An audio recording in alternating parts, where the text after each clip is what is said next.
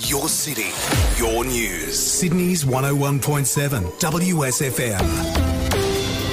It's 8.34. Good morning. I'm Sean Fraser. The Australian Electoral Commission has changed its rules for voters with COVID. Those who have contracted the virus from last Friday onwards can cast their vote now over the phone. Until this morning, only those who had caught the virus in the last three days were eligible for phone voting. The number to call is 1800 413 960. The Prime Minister is in Perth doing a final blitz of seats in the West. Meantime, the opposition leader starts his day in Sydney before a three state trip to marginal seats held by the coalition. Defence Minister Peter Dutton has told Nine we have a clear choice to make about the economy tomorrow. Labor always talks about good economic management when they're in opposition, but when they get in, they always drive up debt, and it means higher taxes, and it's why Anthony Albanese is a very risky proposition at this election.